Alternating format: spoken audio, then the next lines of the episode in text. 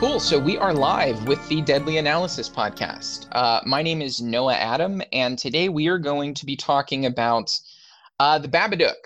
If it's in a word or it's in a book, here comes the fucking Babadook. Now that's not how it actually goes, but um, this is uh, a, a really good horror movie that would have been on my list um, had we only had to choose. I mean, we really uh, only were choosing five or six at a time to talk about. I went through all of my five or six horror movies. Uh, we all analyzed my films. Uh, we cried a little. I learned a little bit about myself. Very beautiful stuff. And now we are moving on to uh, to other people's films in this podcast. So one of the people, one of the co-hosts that we have in here is Tyler Benjamin, and he has selected for his first uh, horror film to talk about and review, The Babadook. So my first question is, why did you pick this film? Why is this your first film uh, to to discuss? It's it's really kind of interesting. I sort of gave up on horror for a really long time. Um, you know, I I watched a lot of it when I was younger, um, more as like a teenager and stuff, and I was still, I guess, really uh, impressed with kind of like the standard stuff. Like Saw was one of my favorite horror movies back then.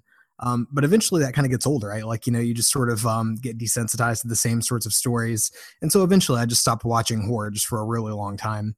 Um, the Babadook it was released in I, guess 2014, and I think he, I actually heard about it from you, Noah.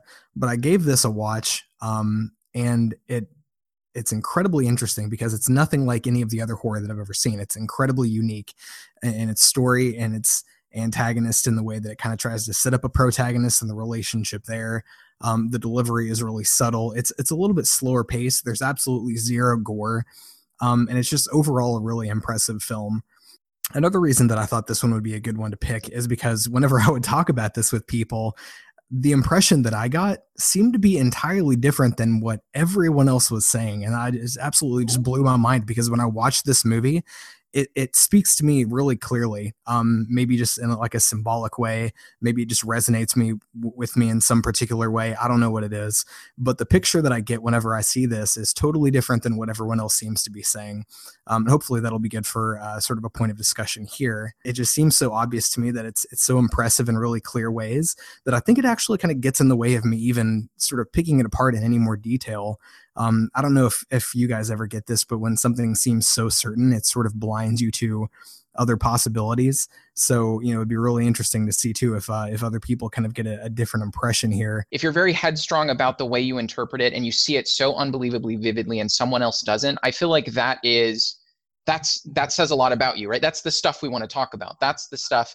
that makes horror interesting, right? Um, so now I'm really interested to know sort of what your takeaway is uh, from this movie. I'll start by saying what I really liked about this movie is that it did something. It started very similar to other horror movies that have similar tropes with children finding this this item that unleashes this demon. It could be a puzzle box, it could be a book. There's a child who has stumbled across something and it opens up this world of demonic entities and things like that. But the Babadook sort of starts that way makes you think that that's going to happen, but then inverts it into it, the way I interpret the film is that it heavily inverts it into you know the mother having a kind of mental breakdown um, with the situation that she's going through. So I mean, maybe we could just start with with that.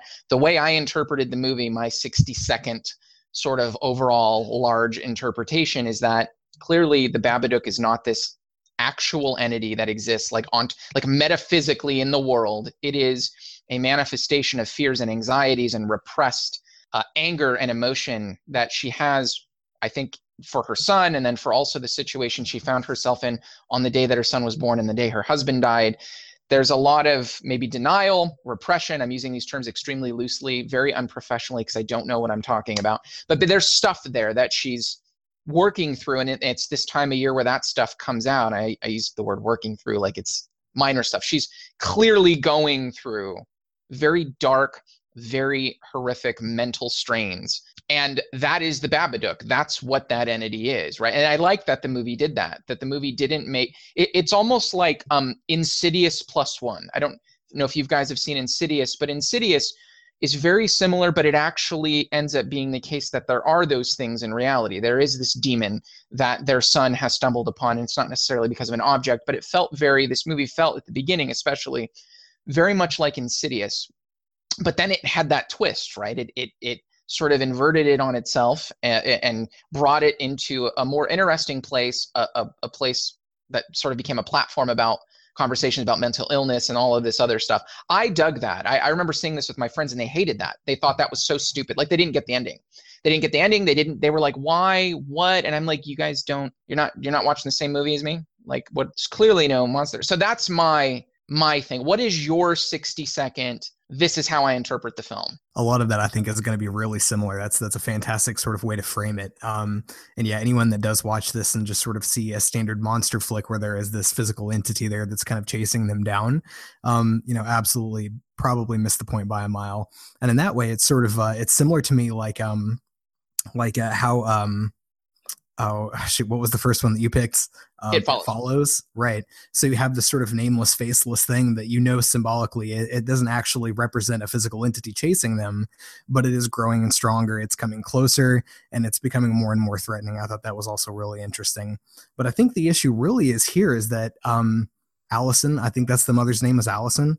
Um, it, it's more about like denial, right? So like for seven years after this wreck, she hasn't seem to address her issues at all. Like she's repressing the entire thing, not really thinking about it.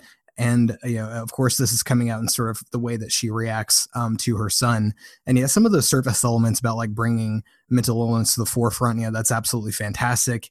You know, her son does sort of exhibit these like stereotypical panic disorder behaviors, right? Where he just sort of freaks out and seems to have what looks like a seizure in the back seat of the car. Mm-hmm. Um, you know, and just thinks that he needs to protect his mother, right? Um, so there's kind of an interesting role reversal there where he he can like clearly perceive that she feels threatened by something, but can't really tell what it is, and the, the fact that she feels threatened makes him feel threatened, and so that's why you have him sort of building like all these like strange contraptions and stuff. Um, but really, like the interesting thing here for me was that you know the fact that everyone seems to focus on the mother here, and and that really does make a lot of sense but I think the key really is to sort of comparatively look at her kid and then sort of think about what you know about kids in general, right? So what's really interesting here to me is that the fact that he doesn't seem all that odd, to be honest. You know, he seems a little, maybe a little more clever. Like, I mean, he's he's uh he reminds me of Kevin McCallister in Home Alone. Like, I mean, yeah. he's putting together these traps that are almost pratfallish in nature. Um, but it's to think about a kid actually putting this stuff together in first grade is a little bit mind blowing. Um, you know, sure, yeah. I mean, he absolutely is starved for attention, but what child isn't? You know, when you look at the restaurant scene, you see this other booth sort of contrasting with them with kids crawling all over and screaming all over each other. And it's just absolutely normal and natural. And the mother in that situation is completely calm and ordered. And, and it's, you know, totally normal for her. Um, but yeah, just like the, the the focus that gets put on in on the film through the mother and the way that it just sort of changes your perception of the child, I think is the really really interesting trick here, and probably the one thing that's um you know I'm really most impressed uh, with this film about. What about you, Antonio? What'd you think? Um, thematically, I think I I think I'd say that it's pretty much as you guys described. It's a movie that's about um loss, kind of indirectly and more directly it's about the way that trauma shapes our consciousness and affects the way that we um, the way that we process our lives and our outside uh, our external and our internal worlds. There is a an element of pandora to it where it's there's there you open this box up and all these awful things come out but there's an element where there's they're kind of inevitable and they're kind of necessary. And in the act of letting it all out and confronting it and continuing to confront it on a daily basis eventually makes you um, stronger and lets you heal and lets you find the the uh, hidden value or or the the way that you can manage that that tragedy in your life which is i think how the the movie kind of ends you know the the it, it's a brilliant inversion of the common horror movie trope the usual horror movie trope is that at the end of the movie, the monster the monster comes back to life in some sense. You know, the monster's been killed, and then the last frame in the movie, there's a a, cl- a little you know clawed hand clutches up through the earth and goes ah, and then credits, right? And this movie has that, but it's a very different kind of resurgence. You know, the monster's beaten, and he comes back, but he comes back and he's not really a monster anymore. He's he's he's down in the basement and he's something that you can't get rid of, but he's something that you can now manage because you have the courage to go down and confront him on a daily basis, you know, as opposed to avoiding him and letting the fear consume you and infect you. And and that's the, the other interesting aspect of the movie is the aspect of infestation because it's a, it's an interesting it's an interesting um, duality in the in the movie in that there is sort of an external monster that's that's referenced a, a great deal. Um, and it's an externalization of something that's inside us but it's also it also literally is is something that infests us at the same time you know? And the and the theme of infestation is obviously prevalent in the movie you know there's this theme of cockroaches the monster moves in a very insect-like way and chitters like an insect this this notion of something that is that is sort of parasitic if we don't manage it is is very strong in the movie I really liked the ending. The ending to me was it was unique. Um, I I I didn't so much see it as kind of like Freddy's claw coming out of the you know the ground or or Jason's mask being pulled down or something. I mean, to me, like that was more or less ending the film in a way that like acknowledges so the protagonist acknowledges the problem and as a result is able to manage it right i think that's the that that's a happy ending to me is being able to acknowledge the babadook so to speak feed it worms which i thought was really interesting. I'm really curious to to think to see what you guys thought about that. Why specifically it was worms? Why she fed it worms? Um, but just the acknowledgement that you know okay every year this is going to come up. You know this is the thing that i need to deal with. I need to acknowledge it.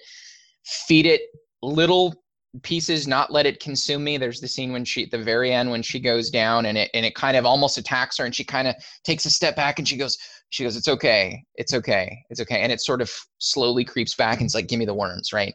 Um shit like that never goes away. People who have trauma in their lives and have um you know uh, uh issues with mental illness i think there's an acknowledging that this is something you're going to have your entire life and how best to manage it how best to deal with it um, is important and it gives you power over that as as much power as you may ever get really over the monster. Um, and i think I, that's what i got from from the ending of the movie that way right um, that that monster is always there but it's manageable that sort of thing um, before we even move on i just i have to ask why worms I've had this debate with other people, and we can never really agree on why it was worm. Maybe we're just not supposed to know. Maybe it's just not important.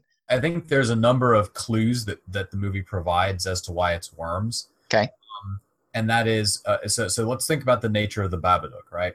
So um, it appears as the deceased husband a number of times, um, including in like a violent and like you know it, as it sort of reenacts his death at one point. And so this is this is the connection with death is very strong, you know, and you have the cockroaches, which are a symbol of decay as well, a symbol of something that's died and is now being sort of like, you know, it's food for the roaches, as it were. So I think I think that the earthworms in dirt represent the the turf of burial symbolically. I think I think that's kind of the obvious interpretation is this is this is a creature that's connected with death and so the way that, the way that you feed it if you're not going to feed it emotions is you feed it something that's related to you feed, you you you sustain it with the foundation of your tragedy you know that that's what it that's really what it is at core and so the benignity of it the benign aspect of this creature is where it's just the fact that your husband is you know uh, buried in turf that is a very very deep interpretation i think he just likes worms like the taste the texture I think that it's just it's culinarily speaking more Babadook in nature. I don't know. So the big debate I always have with people in this movie, besides the worms, is you know it, the way we see the child in this movie. Is it through the lens of the mother, or is it the way the child really is? Well, as as the parent, I guess out of the three of us, um, I, I have to say that I find it a realistic portrayal. I don't. I think that it's played straight. Um, you know, and in fact, I was actually doing some reading on on the movie before um, going to the, do the podcast, and one of the things that um, the the filmmakers specifically noted about this movie was they wanted this to be something about that that, that highlighted the difficulty of parenting how parenting is not always you know this bundle of joy that is bringing more happiness into your life and and that and it's not just you know that they're rebellious teenagers this includes when they're you know cute little six year olds. They, there, there are going to be moments where you look at this kid and you have to try really hard not to hate him and not to want to just throw him out the fucking window. And it, there is not a there is not an honest parent alive who has not had this experience with their child, where they're just like, "Oh my fucking god, what have I gotten myself into?"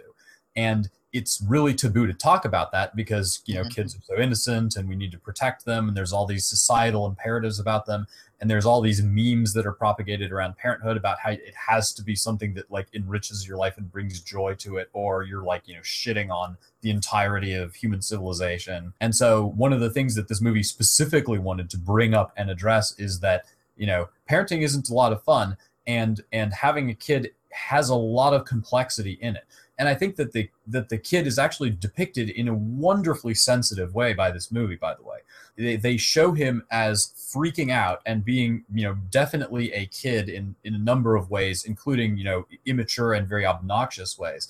But at the same time, they show that the kid really does love the mother, and it is the kid's love for the mother that is that's what permits her to get past the trauma in the end. And so I think it's a great, great portrayal of the kid because it goes the whole spectrum. It goes across the whole spectrum from where he's just freaking out and being an asshole, and it's just way too much for her to handle, and she just wants to smash him against the wall. And then all the way on the other hand, where you know she's possessed by this, and it's his reaching out despite the fact that she's hurting him. That that is what permits her to break through. It's interesting that you say that because I've found, I've found that most people who think and this included me the first few times I saw the film actually. Most people who think that the film is seen through the eyes of the mother are people who don't have kids. I, I just thought about that and I was like, oh yeah, I can peg the people I know who I watched this with who thought, yeah, like good lord man that uh, that kid is is clearly being seen through the eyes of the mother because everything is always so negative there's all these things happening everything is always every problem is always exacerbated by you know the kid's attitude and all of this and it's, it's just horrible right kids screaming almost every other scene and uh, those tend to be people i notice who don't have kids. Um, i felt that way the first few times i watched the movie. I thought okay clearly we're seeing this through the eyes of the mother. But I, as I started to watch the film, I started to come somewhat to your perspective that I think this is the way the kid is. I think that that is a, a, very honest portrayal of the way that the child is supposed to be. I think that the film uses that to a, a, certain degree.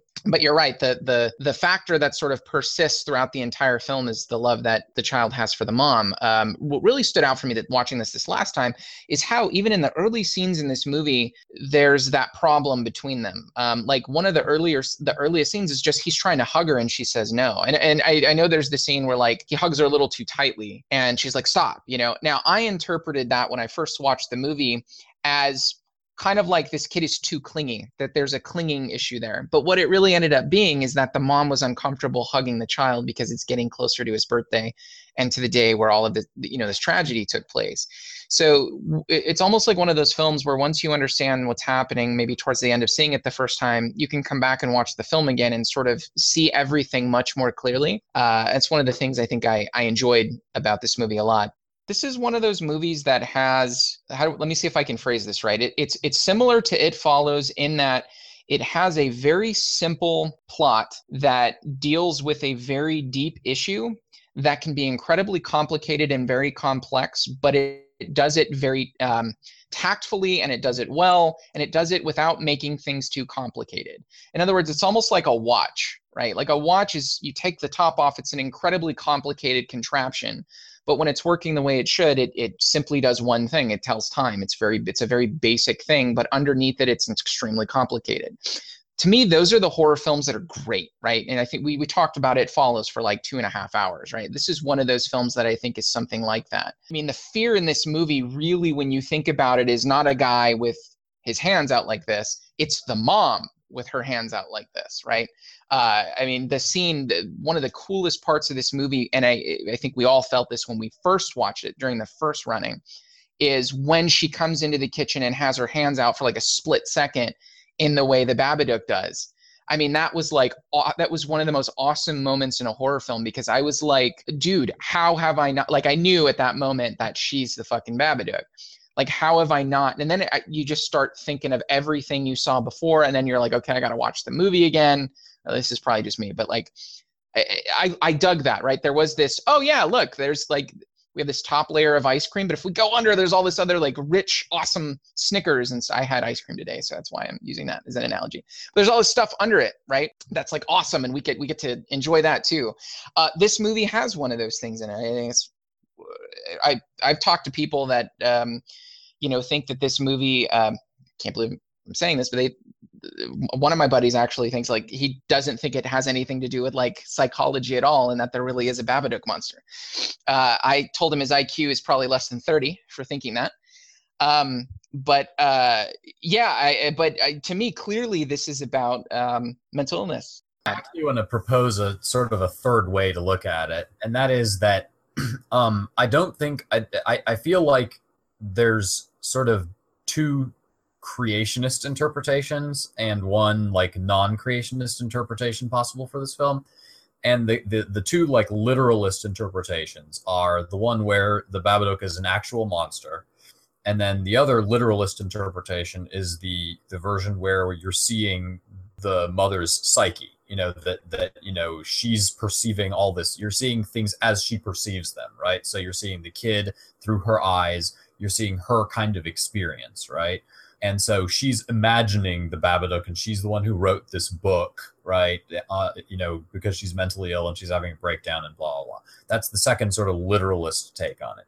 Um, I want to propose a third take, and that is the magical realist take, where where this is not actually supposed to be a, a, a story where all the elements are literal. There is the, the, the elements where the, the, the book that appears it appears without explanation. It's not that she's crazy and she wrote the book.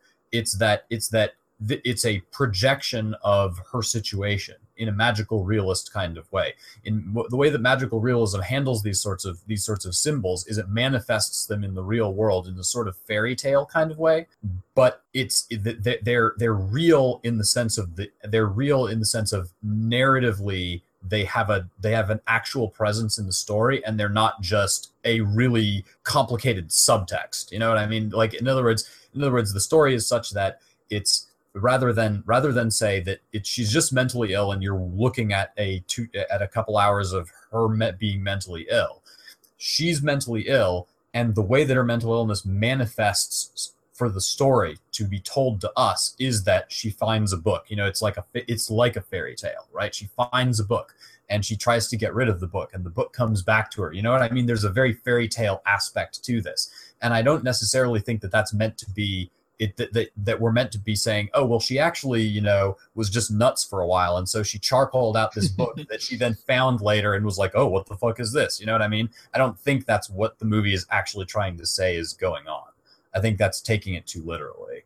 I think it's I think it's has a much more of a fairy tale aspect to it than that. But isn't that dangerous though? Like introducing that into any film, but specifically horror movies where there's an element of the supernatural, because then couldn't you just apply like why not just apply that to the Babadook or any anything else? Like why why would it have to exist in the realm of things that serve the narrative as opposed to anything else? I mean, couldn't you just sort of apply that to broad in, in broad strokes to the film isn't that kind of it seems dangerous to me well i guess i guess what i'm trying to say is the the magical realist take is m- more similar to the to the just bare literalist take in other words that there is an actual monster there is an actual monster in the story but that's not but the, but the point of the story is not to tell us about a monster the point mm-hmm. of the mm-hmm. story is to tell us about about her yeah. psychology, right?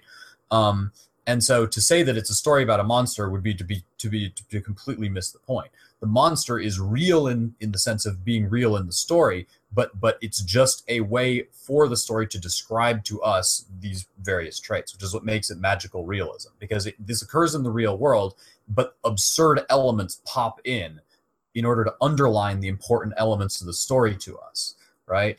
And so th- that's not a story about a monster. It's a story about a mother trying to cope with death where monsters happen to pop in to illustrate to us what's going on. Does that does this make sense? No, yeah. Yeah, I, I get what you're saying. I so so it, that's what you think is happening in this film specifically. Like that's your view? I'm yeah, I, I, I, take, I, take I take a magical realist interpretation of the film. Okay. You know, where where the, the mom isn't the Babadook per se. She the Babadook does actually infest her in a in a narrative sense. Narratively, if we're asking what's really happening, as far as anybody can say, she really the, the there is actually a Babadook that like you know takes her over and she starts choking her kid and blah blah blah. And and so to me, that's why the scariest moment in the movie is when she's actually choking her kid. It's not when the Babadook's like running around or pounding yeah. on the, the door or whatever. It's when she's choking her kid. It's because it's because she's given in to the monster. And so now the two of them are at the same time both acting in a malevolent way. And you know since since since we're also telling a real story here the the actual terror is when a parent turns against their child. So that's the scariest moment to me. And and i think that that if you take the the pure monster approach you know the, the this classic monster movie approach that can't be the the scariest element in the story it's got to be like when he's coming down the chimney or when he's flying around or whatever right and i think if you take the the purely psychological approach, that might be the scariest element of the movie. But like I said, I think making it calling it just all a hallucination, I think is too is too literal to to express what this story is about. It's a story uh, that's about a story, right? This it's a mm-hmm. story about a story book. And and that I think is also indicative of the magical realism of it. There's sort of a recursive matrix like nature to it where where it's it's the the fantasy bleeds over into the real world, which bleeds over back into the fantasy to shape it. Does that make sense? Yeah, it makes sense. I uh, I don't know how that sits with me for this film. I, I, I feel like of the three ways that you describe this movie, I would be number two. I, I feel like that makes the most sense to me. That uh, and and part of the reason I don't think I uh, I think the magical realist, or I'm just going to call it the unicorn view because that sounds cooler. Uh, I, I, the reason that that has less appeal to me maybe than for you is the very the fact that, of what we were talking about earlier that it gives you an entirely new outlook in the film if you ask the question what was she doing when we don't see her right? When the when the book get the ripped up book gets put back together. Like asking that question makes you reevaluate the film in a way that i think is has merit in this kind of movie. I i, I think i think just handing it off to well it's it's it exists because the movie's really about this other thing and and it's it's being shown through those particular instances and that's all that those instances are meant for. I think well, you i think you lose something if where, if, where i think where i think the magical realism of view gains value is in the ending of the movie okay? I, I i agree with you that as far as putting together the book it's kind of like a cute like thing to wonder about like oh what if it was really her like being all crazy and she didn't remember while she's like she went out and put the book back together right? Um but where i think that the ending the ending actually i think has merit with regard to the magical realism element because if we're looking at this as like a psychotic break then then the resolution for the movie is that she gets past it right? Is that she is that she figures out how to cope with it. Yeah manages it. Yeah. But but if if we're supposing that she's going down on a regular basis to put a bowl of earthworms in her basement and like do like p- fucking parkour like in the basement she's not past it. You know what i mean? Like so she's worse off than she was before because she thinks she's better you know what I mean? At least before she knew she was in a crisis, and now she's just completely batshit fucking crazy, but she doesn't know it. You know what I mean? And, and that's a really that's a really is that true though? I, that's I, a really I, satisfying way to end the movie. You know what I mean? It makes so much more sense if if there is you know it, this is kind of a fairy tale and there is a monster in the basement and because it's a fairy tale. That's how fairy tales work. There are monsters in basements. And and you go down and you feed the monster the worms and stuff and it's always there with you. And it, you know we reading the fairy tale understand that it represents the, the trauma that stays with us through our lives.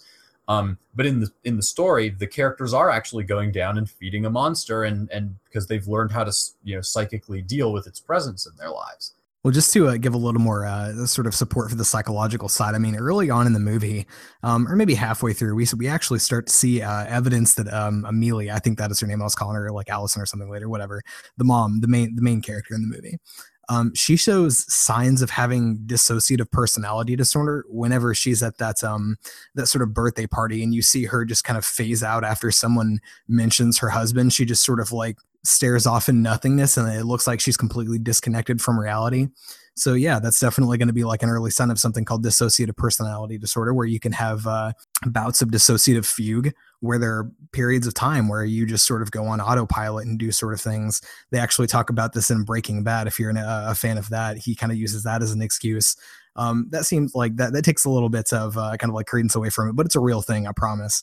Um, but anyway, yeah, I mean that might also sort of explain maybe some of these are hallucinations but really taking a symbolic approach here I, I, think makes the most sense. And it's not really at the end of the, the way that i interpreted the end of the movie wasn't that she had kind of like control or that there was any sort of resolution merely that she recognized the problem. Whenever she um is kind of like wrestling with the Babadook the, the final time, you see her take off the hat, and then there's this blast of light um, and symbolically, I always take that to mean sort of like looking into the truth, right? So, like, she sees the truth, she's sort of facing whatever that inner demon is. And, you know, now moving forward, she can sort of um, kind of like not necessarily cope with it or like fix it, but just acknowledge it, right? So like a lot of the, the problems through the movie, I think, came from her just not admitting that there was something wrong. You know, if someone asked her if she needed help, she didn't really say anything. She wasn't talking to a doctor about the problem. She was acting like everything was okay. But finally, just sort of looking it in the face and seeing that moment of truth and things that yes, this is the problem. I can like sort of look at this now, and you know that makes it, I guess, a little bit better, like not necessarily fixed, not gone, no real resolution, but she's recognized what the problem is. I think that there's an element of, of real resolution though in the in the movie, and there's a couple ways, different ways that it's shown. Um, symbolically, it's shown by the fact that the Babadook is capable of passing through portals like doors and such. You know, that's in fact it's kind of one of its signature moves. Is it pounds on the door and busts through the door and, and stuff like that. Um, and at the end of the movie, though, it's been disempowered to the point where it can be locked in a basement, right? And and the other specific story element that I think points to to not only an acknowledgement that there's a problem, but also some steps toward resolving that and clearing through it is the fact that um, the kid's birthday is held at the end of the movie on the day that the dad died for the first time, and they specifically point out that this is this is the first birthday I've celebrated on my birthday because my dad died on the day I was born, and that that that she's willing to go do that suggests to me that she has at least started to move past the fact of that this bereavement that that she's now able to to see this day not only as pure tragedy but also to celebrate life on that day as well. The way i understood your comments was that the ending as explained by tyler is kind of it's not really it, it, she's worse off if if we understand her to be in a position where she's where, where she's she's acknowledging it and managing it right? The babadook the the, the issues that she's she's she's uh, uh, sincerely going to deal with it looks like for the rest of her life do you think that interpreting it that way makes it worse for her? I, I thought I caught you saying that. For for me, I thought that was I, I thought it was good as oh, you're no, gonna no. get. What right? I was saying is if you were take if you take a hallucinatory interpretation of the movie, in other words, where where she was the Babadook, there was okay. never any external force. There was never, you know, the book was something that she wrote off camera and put together off camera um, after she tore it up it's all her. It was all her all the time. There was never any actual supernatural element. There's no magical realist element. It was all just her having a complete psychotic break, right? If we take this interpretation of the movie, then what that means is that she's going down on a regular basis into the basement and like flailing around randomly, having more psychotic breaks, right? In other words, she's going down into the, into the basement with a bowl full of earthworms. That's not the action of a mentally healthy person if there isn't anything actually in the basement, right?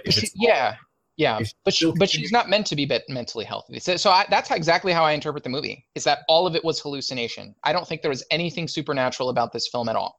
Right, and, and I, so yeah, and so if you take that interpretation, then it's actually then there then there isn't actually a happy ending. There isn't actually a resolution. She hasn't actually moved past her husband's uh, death at all. She just feels better about it, but she is in fact still continuing to go down into the basement and hallucinate and you know take bowls of earthworms to do schizophrenic kind of thing. I I would where I think I would disagree with you is she's not healed.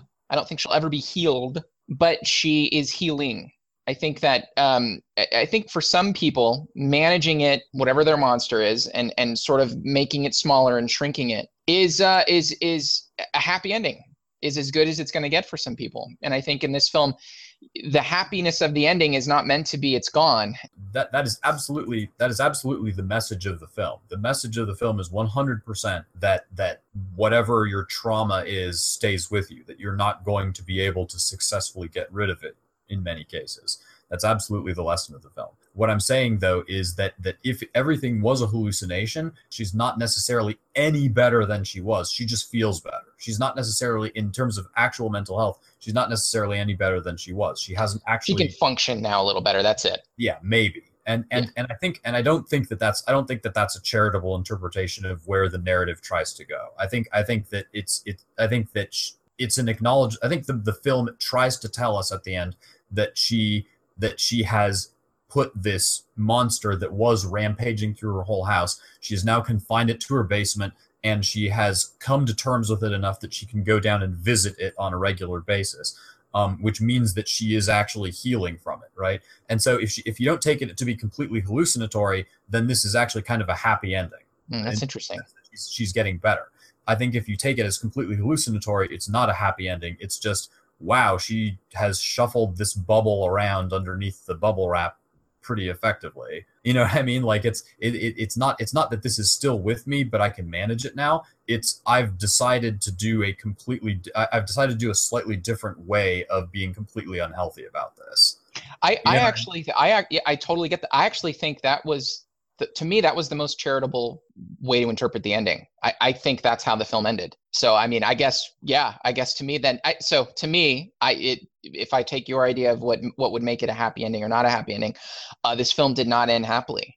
Um, but that's exactly how I interpret it. So I'm kind of like I'm agreeing with you as you're talking. I'm like, yeah, yeah, it's exactly how I took the film. I took the film to be hallucinatory 100% nothing supernatural about anything going on. Now there are some problems with that. Um, you know uh, clearly all the scenes with the babadook we can sort of say okay she's hallucinating. But there are other scenes where like the son's like floating in the air right where the babadook's like about to take the son and this the son's feet are like up in the air like he's getting sucked like sucked out of an airlock or something so there's things like that that would be I mean, we could just, we could still say that that's hallucinatory but at some point it does become sort of hoop jumping i think with certain scenes. But i think overall that's how the film struck me antonio is, is just uh, it's all it's all in her head everything. Um, yeah. What about what about you tyler? Are you like in, where do you think that that uh, now i'm really curious. Is there anything supernatural about this film at all to you? Yes or no? No uh, zero percent supernatural. Yeah, I really think even if it wasn't necessarily hallucinatory, which you know I, I, could definitely buy that, right? Like if we're if we're looking at a, a, pure sort of explanation and everything has to fit into a specific mold, you know, hallucinations would make sense here. But you know, I tend to on on the side of kind of like just symbolism, right? Like I think some of this was just sort of granted into the story, into the shooting of the film, just because it was a really fantastic device to explain something. The purely to me, the purely hallucinatory interpretation is possible but it's cheap. You know, it's it's it basically boils down to it was all a dream. You know what I mean? Well, but kind of, right? Like I well, okay, so two things. And, One, it's all a dream, and it's all a dream lets you lets you get away with a lot narratively and and in terms of narratively and visually and stylistically. You can do anything if if your explanation at the end is well, it was all a dream, man. Like you, you know what I mean? And so and so. I, don't know. It, it is. It's a really good movie. It's clearly a movie that's that's been put together with a lot of thought, and I kind of don't. I kind of don't want to give it the cheapness of saying, yeah, "Well, it was well, it was all a dream, man." Like, there's all this like crazy shit going on. I got you. I mean, I mean it, it, was just it's just neurons firing. You know what I mean? Yeah, yeah. It, it yeah, I can see that. It, it deflates the film a bit if you if you see it as as entirely and, and, we use the word hallucination i mean i don't even clinically speaking that's probably not even the right word for what what's going on with her. But yes, that she's she's viewing things incorrectly. She's seeing things, however you want to phrase it. But um, yeah, I don't see it as I, I don't see it necessarily as cheapening this movie. It may. It, it, it, there are certain times I think in certain films where you can do that, where you can explain away things and go, oh well, man, that really just that makes everything feel less valuable if we if it's all just a dream. I mean, I, a dream. I don't think it's all a dream in this. I mean, I think that sort of implies that nothing in the real world is is happening. There's no real tangible effects that are happening to her or other people.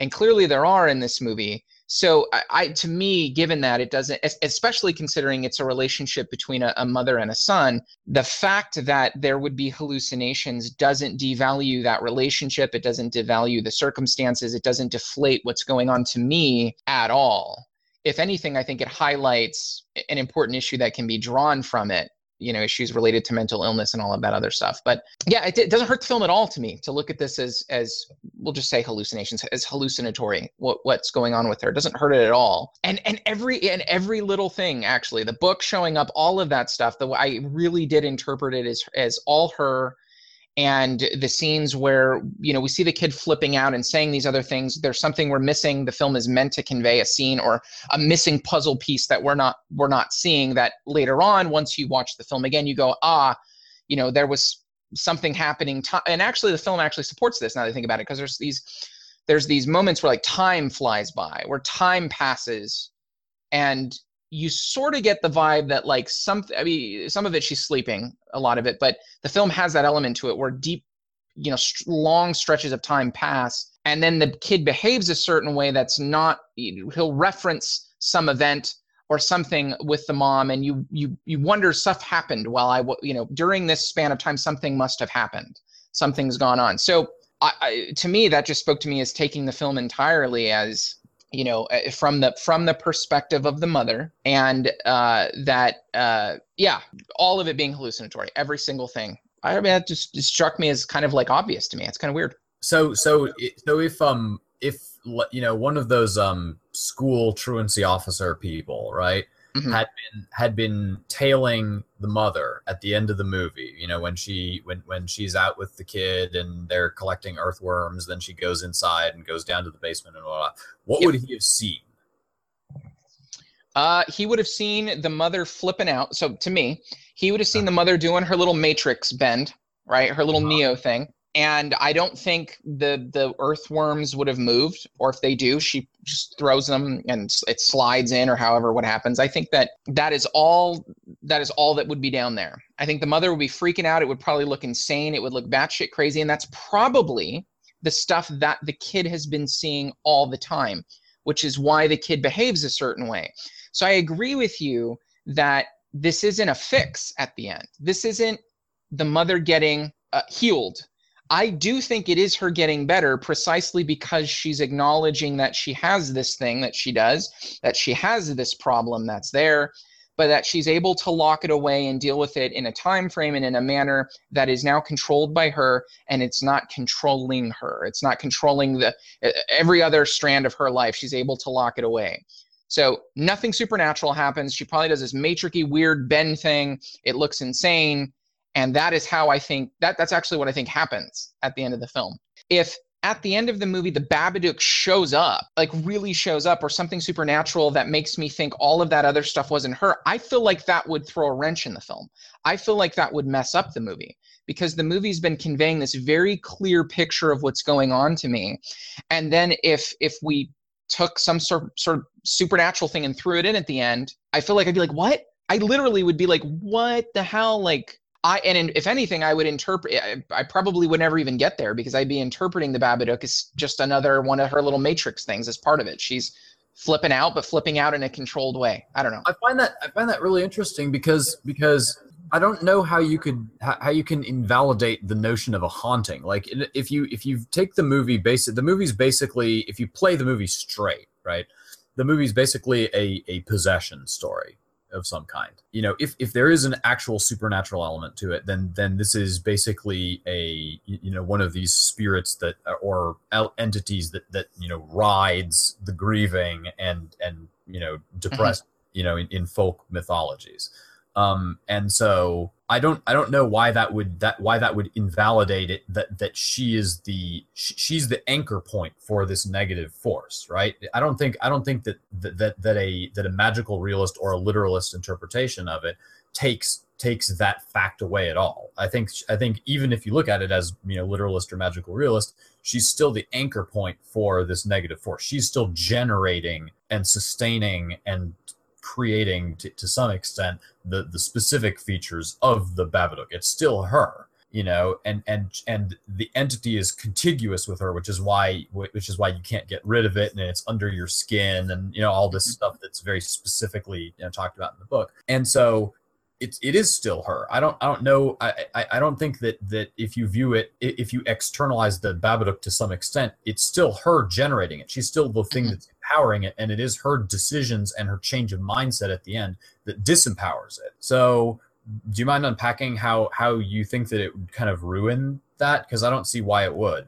I think that the theme that that theme maintains a lot of continuity across all interpretations. I think what would ruin it, maybe I, uh, you misunderstood what I said. What I think would ruin it would be an actual supernatural explanation, particularly if we're talking about the ending, particularly for the ending. So anything supernatural, right? So if there is an outside entity that is not it's almost like um, you know the brain mind thing right? Like a, uh, the mind is an extension of, of the brain uh, people say it's like a like a hum of a light bulb that kind of thing right? That's kind of how i view the babadook here but it all comes back down to her. I i, I wouldn't even use her as the anchor point. I don't even think that's it is her right? Like it's not the anchor for this thing. It literally is her. So uh, yeah, I mean, I it, it, what I think would ruin it for me is if I found out at the end that the Babadook was a separate entity. That's what I mean. That's what I meant. That if the Babadook was a separate thing, a tangibly separate, doesn't even need to be corporeal necessarily, but an actual entity that existed and could hop on the back of anyone other than her, I feel like that that would make me look at all of the other stuff going on in the film as something happening to a person that that is the result of the world or something external to them whereas the way i look at the film now this is all a manifestation all a part all actually her let's yeah. go back let's return to um to mythology for a moment in order to to sort of clarify this okay. um okay in in you know christian and i guess judeo-christian mythos um, at birth, everyone receives a guardian angel, and a guardian angel is is a spirit that is external. It's not you. You aren't a guard. You are not the same thing as your guardian angel, but your guardian angel is still an inseparable part of you. You know, it's it's it's something that that that goes wherever you go and is interested in whatever that you're doing, and uh, its purpose in this world ceases when you die. You know, it returns to heaven with your soul or whatever, right? Um, and so and so, you know, you ask the question: Is the guardian angel something that's an external entity to you? Well, I guess yes, it is kind of formally an external entity, but there's also an element in which it's a symbiotic entity. It is it can't be separated from your identity without changing itself in some fundamental way, right? And so I, th- I think if you look at the Babadook, you know, if, if, again, if we're arguing for a more magical view of it as opposed to a purely psychological view of the story, if you view it more in the terms of of like a, a, a the negative pole of a guardian angel, you know, as opposed to you know a, a benevolent spirit that's assigned to you when you that is created when you when you are created, it's a malevolent spirit that is that that infests you when a tragedy occurs mm-hmm. right? And so does that make it an external entity not really because it's because it's something that was created out of your life experience and that is dependent and its specific features manifest dependent on your specific life experience. And if you were to die there wouldn't be any purpose for that haunting anymore. You know what i mean? It doesn't have it doesn't it can't move to another house because it's your tragedy well, in the context still, of the film, what's the probability that that might actually be the case? Um, if we just look at sort of the mode by which this spirit, or let's say the Babadook, is actually some kind of demon, how is it introduced into their home? So we don't we don't necessarily know how long they've been living there, but we know that uh, her husband was killed six or seven years ago. So presumably, presumably they've been in the same place for a very long time. But then eventually, she just randomly seems to find this book, and that does seem a little bit supernatural, right? Like, why is okay, this okay, here? Okay, I don't recognize this. Here we go, here we go. But why does it choose that birthday specifically? why would it why would it choose that day to sort of like blossom and bloom into its um full unholy glory well, it's it's implied in the story that that's the nature of the entity. There's a news story that's playing in the background in one scene where it's talking about this kid who got who got murdered by his mother, and the kid was murdered on his seventh birthday. And and the mother, you know, says some shit that sounds kind of they, they, in like the subtext. It's kind of it it implies some kind of babadooky sort of shit. And and this kid just died, and that's right when the Babadook comes over and hits these folks up too. Now, now of course, there's two ways to interpret that. You could say that she watched the news story and then her psychosis interpreted it as, oh, well, I should do the same thing to my kid, right?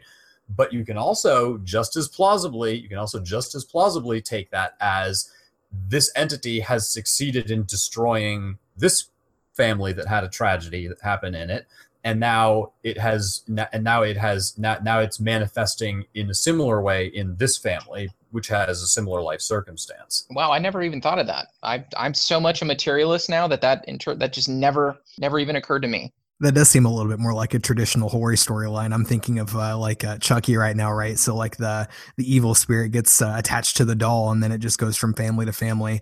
Same basic thing, except for this one's a book. It's almost like maybe it's like Death Note that way. Yeah, and and so the idea is that it migrates and then it kills. You know, it kills you, and then it goes on to the next. You know, six year old child who's coming up on his seventh birthday, who's had a tragedy occur. You know, and and and the that that specificity really does reinforce the notion that it's a fairy tale, right? That's mm-hmm. that's that is exactly how fairy tales operate. Fairy tales operate on you know this. We're I'm going to come to visit the child before his seventh birthday and kill him, right?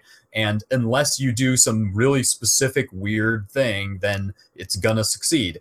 And you know maybe the way maybe you can't actually destroy it and that's one of the rules of the fairy tale is you can't get rid of it and so the only thing that you can do is since you don't want your kid to be destroyed you have to just keep it in your basement forever but the way the way she the the climax of the film the way she wins quote unquote is by acknowledging.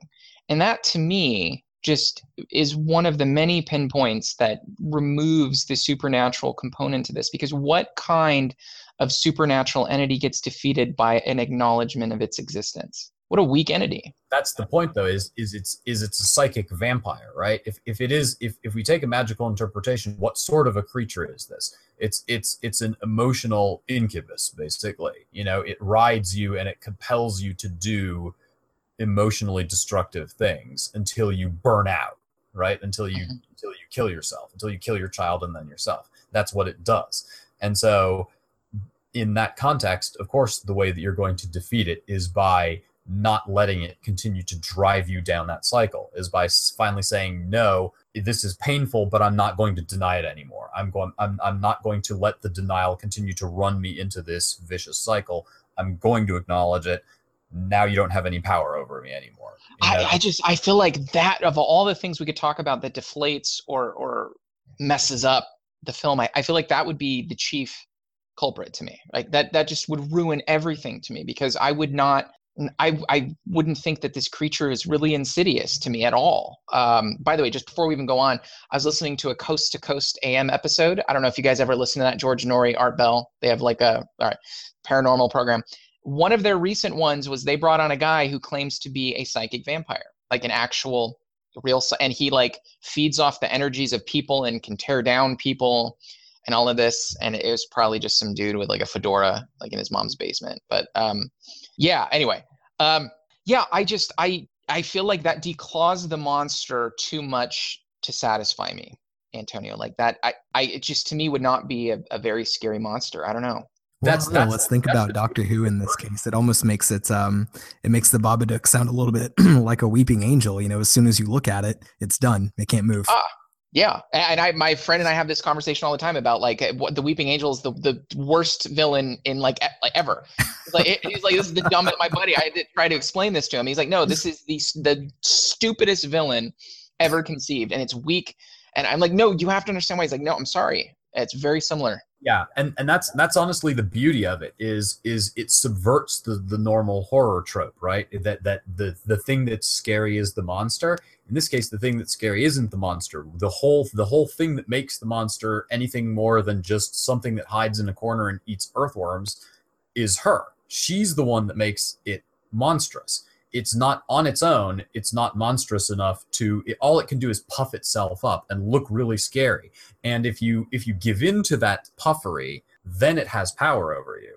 But if you just go whoa and kind of push back into it then it shrinks into the corner and it and it is completely at at your mercy instead you know? And that's and that's a great subversion of the trope you know? It's it's it's an incredibly powerful monster if you're giving into it. And as soon as you as soon as you stop buying into it then it becomes then then then it not even that it becomes and, and and that's that's the other aspect that where it's really beautiful subversion is it has a great nuance to it. Earlier noah you were saying that that you know this movie lays out the plot really clearly in kind of simple terms. And i want to agree with that in the sense that it has a lot of purity of essence but i think that it also presents the story with a great deal of sensitivity and nuance that isn't necessarily complex but is still very intelligent because yes the monster is something that is only scary in combination with us in combination with our weakness but at the same time you still can't get rid of it. You can you can cow it, but it is still inextricable. It is never going away. And so that's that's that's the beautiful. It, it, it subverts it subverts it from both ends. On the one mm-hmm. end, the monster isn't actually scary, but on the other end, the non-scary monster is still so powerful that you can't get rid of it at the end of the day. Yeah, so that's that brings me to my question. So what's a worse monster? Is it a symbiotic entity that works in conjunction with our emotions or our, our, our psyche? Or is a scarier monster the fact that there really is nothing supernatural going on and that this is entirely the workings of a mad, stark raving lunatic mother? I, to me, it is infinitely more scary. The latter is infinitely more scary. Maybe that's why I interpret it that way. Maybe that's why this movie is so scary to me. Um, is that there's no supernatural in it, and that's kind of cool to me, right? The the removal and reinterpretation of all of this supernatural Babadookian sort of things that you see in the film. The reinterpretation of those things is what makes it so scary to me. So that's my my answer is it's much scarier as a film if you see all of this in a very naturalistic way of looking at it. What do you guys think? I definitely think the uh, the latter is scarier there as well. Um, you know, taking out any kind of like a uh, you know supernatural element really just sort of brings it a little bit closer to home, and then particularly this element that the um, the true enemy here is kind of like the self when you're thinking about the main character, bringing in that layer of self reflection that this really sort of um, kind of illuminates. Right, it's like the the resolution or the answer at the end seems to be facing your own inner demons.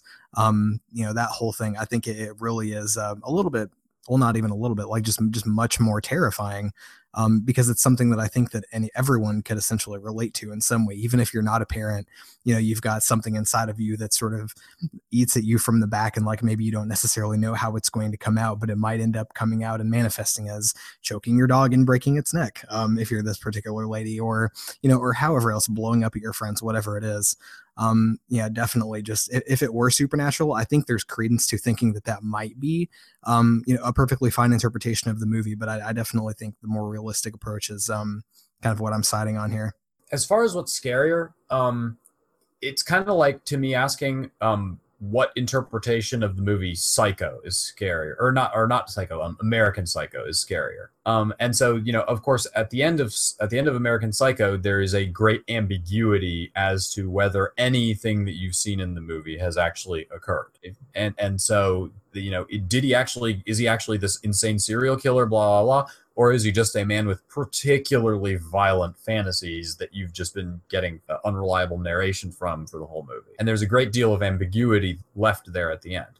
And so if I ask myself, what's scarier for for imagining Norman Bates? Do I want is it would it be scarier if Norman Bates actually were a serial killer, or would it be scary if Norman Bates were a an accountant who just happened to be a serial killer in his mind. And I don't know. I think I think probably the real life version is going to be scarier there. You know what I mean? Like the version the version where he where these things actually happened and manifested in real life is probably going to be scarier to me. So thinking about the Babadook in the same terms, I definitely see why the the psychological at, approach is more horrifying to be to, to be very specific about the nomenclature. It's more horrifying because it represents something truly awful that has happened to a person and this person has actually at this point lost her self-awareness of uh, that this is happening to her.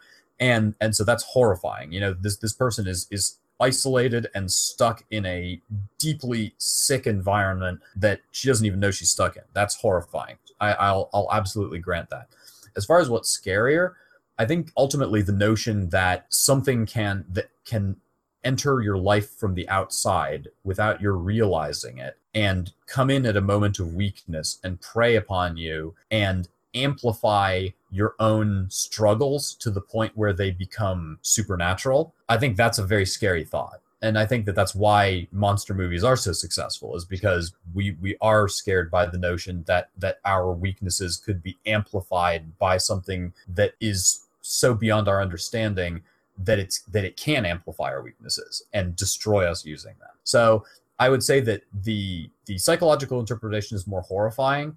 The magical or literal interpretation is more scary. The Mexican view of reality, the, the Latin American view of reality, is a magical realist view of reality. You, you know what I mean? In, in the sense that in the sense that we we don't really think that the things that happen happen that no, no, two people have the same have the same actual series of events happen to them. And i realize that we all understand this you know all of us philosophy nerds are like oh yeah of course you know we, we all have subjective perspectives and blah blah. But but in but in latin america it's there isn't an objective reality. There is no such there isn't a notion of an objective reality. It's just a summation of subjective realities Whereas in Western culture, there's a very firmly established notion of there is a real thing happening that that even if you are not aware of it, there is a there is an underlying fundamental reality that that you have some sort of access to. And that's really not how Latin American culture treats that. And so there is a greater there is a greater element of magic and mythology just in the way that Latin Americans approach notions of narrative you know stories can, are are more fantastical.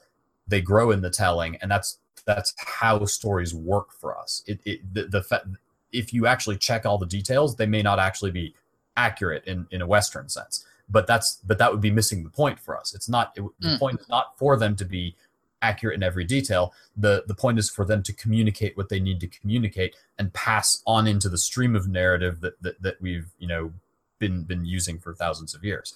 And and it's a very it's it, it, it's a gestalt reality as opposed to an objective reality. And and it's a very different cultural perspective. And and I've often found that when taking highly symbolic interpretations of movies or or magical realist interpretations of various works, I get a lot of I get a, I get the more Western the perspective of of the person I'm talking with, the less likely it is that they're going to share that perspective with me and I mm. think that it probably I think it really does probably come from a, a cultural difference in the end where for me the story having having it be a fairy tale is part of what gives it real world resonance. It it it, it if, if it were just hallucinatory it wouldn't have the same real world resonance as if it ha- as if it's a fairy tale where there is actually kind of a monster in the story. You know what i mean mm-hmm. um and I feel like that's a cultural difference where where um where when I'm look, watching the movie, I'm looking for um you know what is what is the what is the narrative echo here? You know what is what is what is the the thing the human that it's trying to express, and and and that's the technical term perspective from Western perspective because I'm obviously bicultural.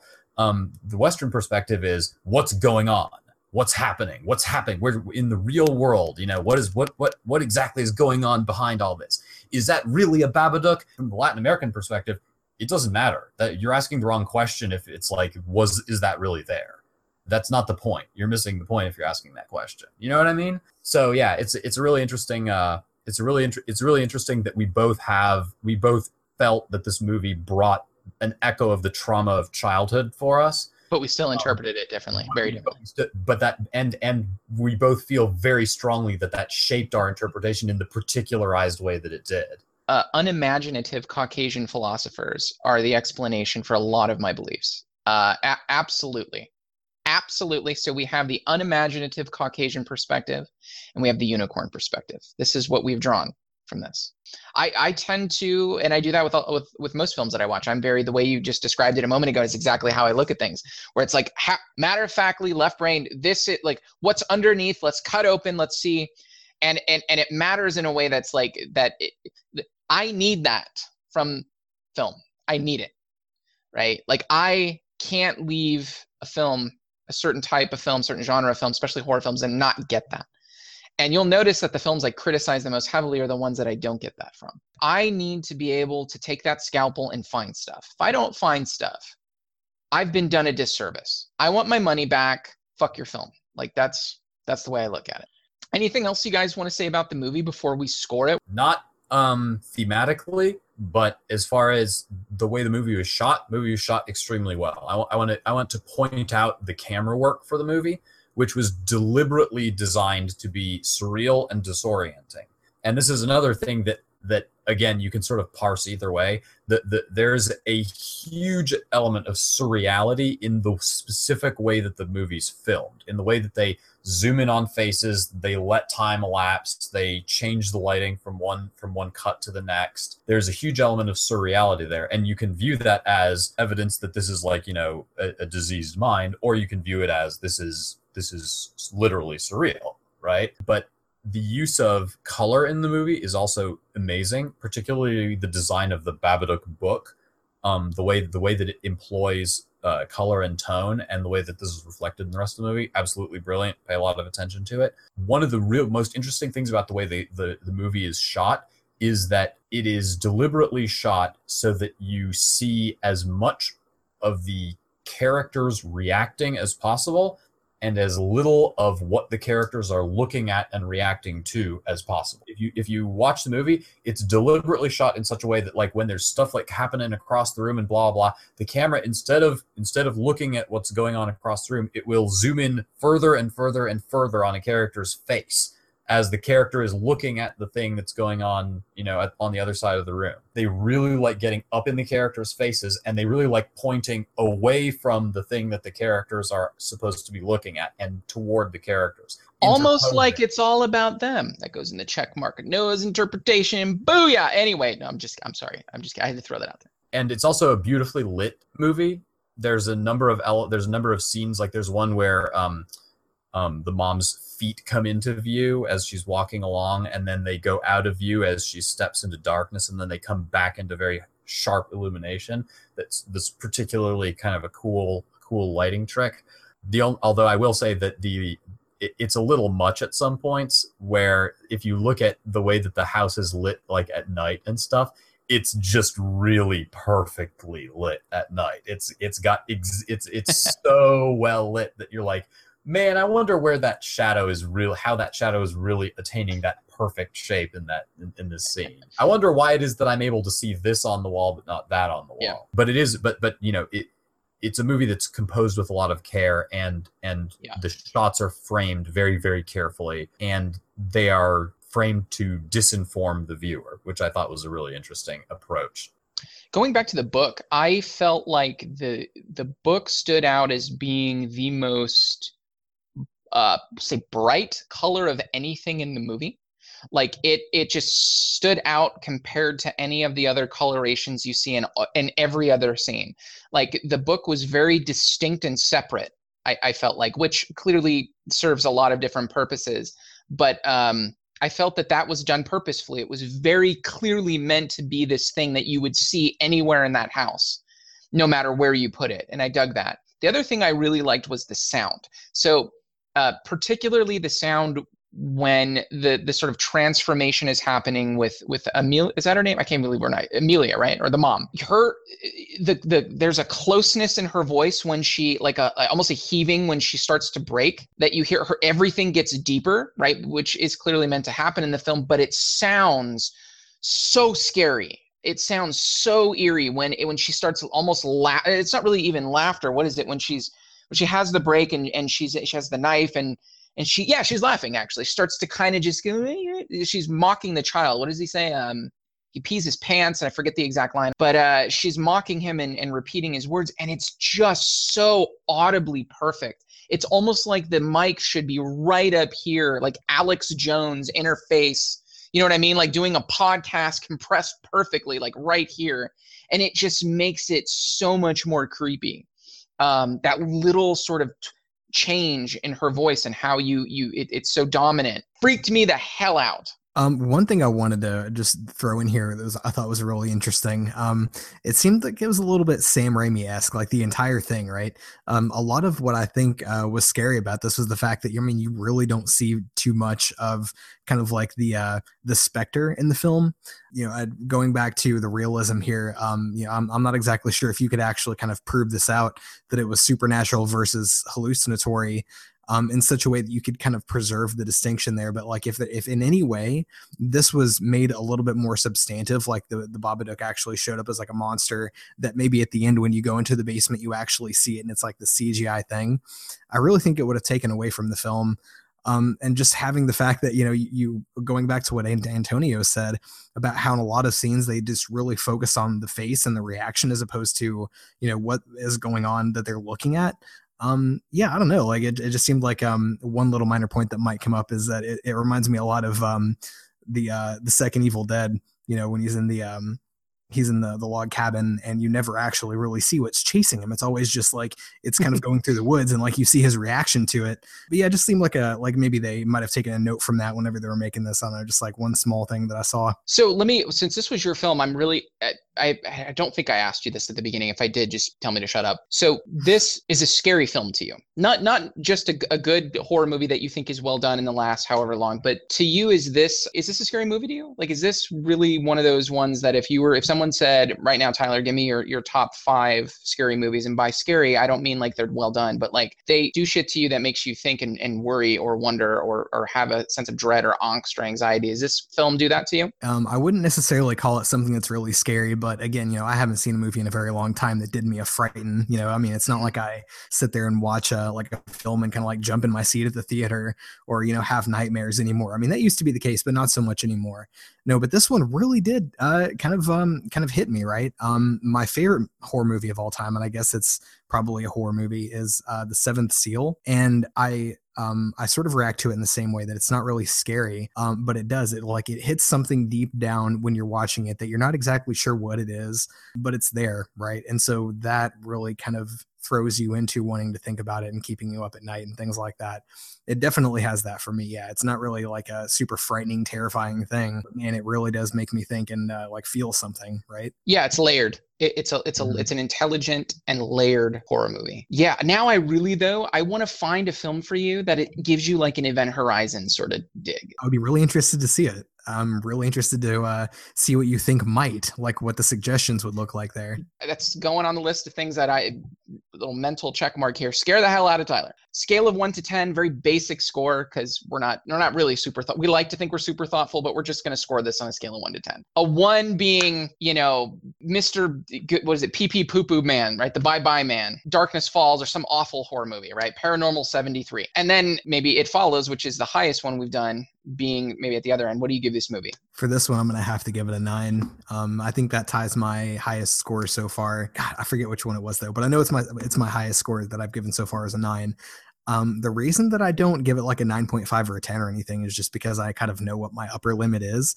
And even though this, man, this like this really gets close in the same kind of way, I just know one better. That's the only reason I'm giving this a nine instead of something higher, just because I've got something that's like the same, but just a little bit better. But no, it's it's absolutely fantastic. I really enjoyed this one. Well, the strengths of the movie are it's it's beautiful. The acting is good, especially um, where you wouldn't necessarily expect it, like with the kid. It's very well shot it treats some very serious material with nuance and respect. It's obviously apt to multiple different potential interpretations, which always is an thing to have to have out of a piece of work. Um, it's intelligent. It's well crafted. I think the pacing is a little bit weak in a couple areas. I think that the the way everything resolves is a little bit too convenient. I don't. I, I, feel like there's not quite enough tension built up for the final resolution to to come off as other than a little bit cheap, a little bit arbitrary.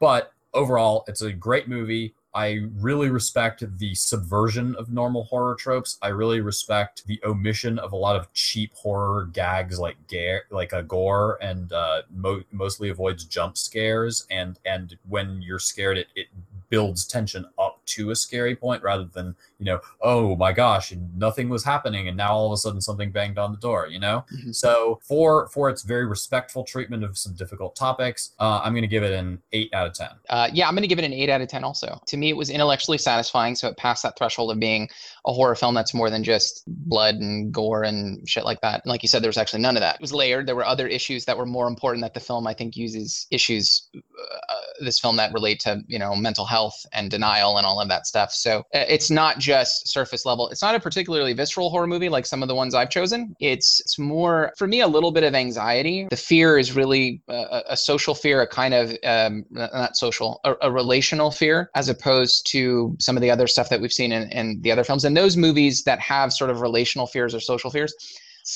stand out to me and I, I'm a little harsher in how I judge them. And this one I think is done absolutely well. So yeah, I'd give it an eight out of 10. I mean, if you're a reasonably intelligent person, this film is going to make you think about more than a creature with a black hat and Edward Scissorhand claws. So we have an eight and eight and a nine. So this is a pretty, this is a, a fairly highly rated film compared to some of the others. Uh, join us for our next podcast. We will be doing uh, the movie Sunshine. It is not a happy-go-lucky unicorn-esque sort of Barney film about sunshine and rainbows, uh, although it does have sunshine in it, lots of it, an overabundance of it, one could say. So that is that's going to be our, our show for uh, for next week. Uh, if you like any of the stuff we talked about, it, you know, if if you laughed with us, you cried with us, you mostly laughed probably at us, then join in next week. You can uh, watch our show. find us on Instagram, Facebook, and Twitter at the Deadly Analysis podcast. And uh, drop a comment below if you liked anything we had to say or if you disagree. As you clearly have seen, if you disagree with me, you're just factually incorrect. Uh, as a Westerner, it's just, it's science. It's science.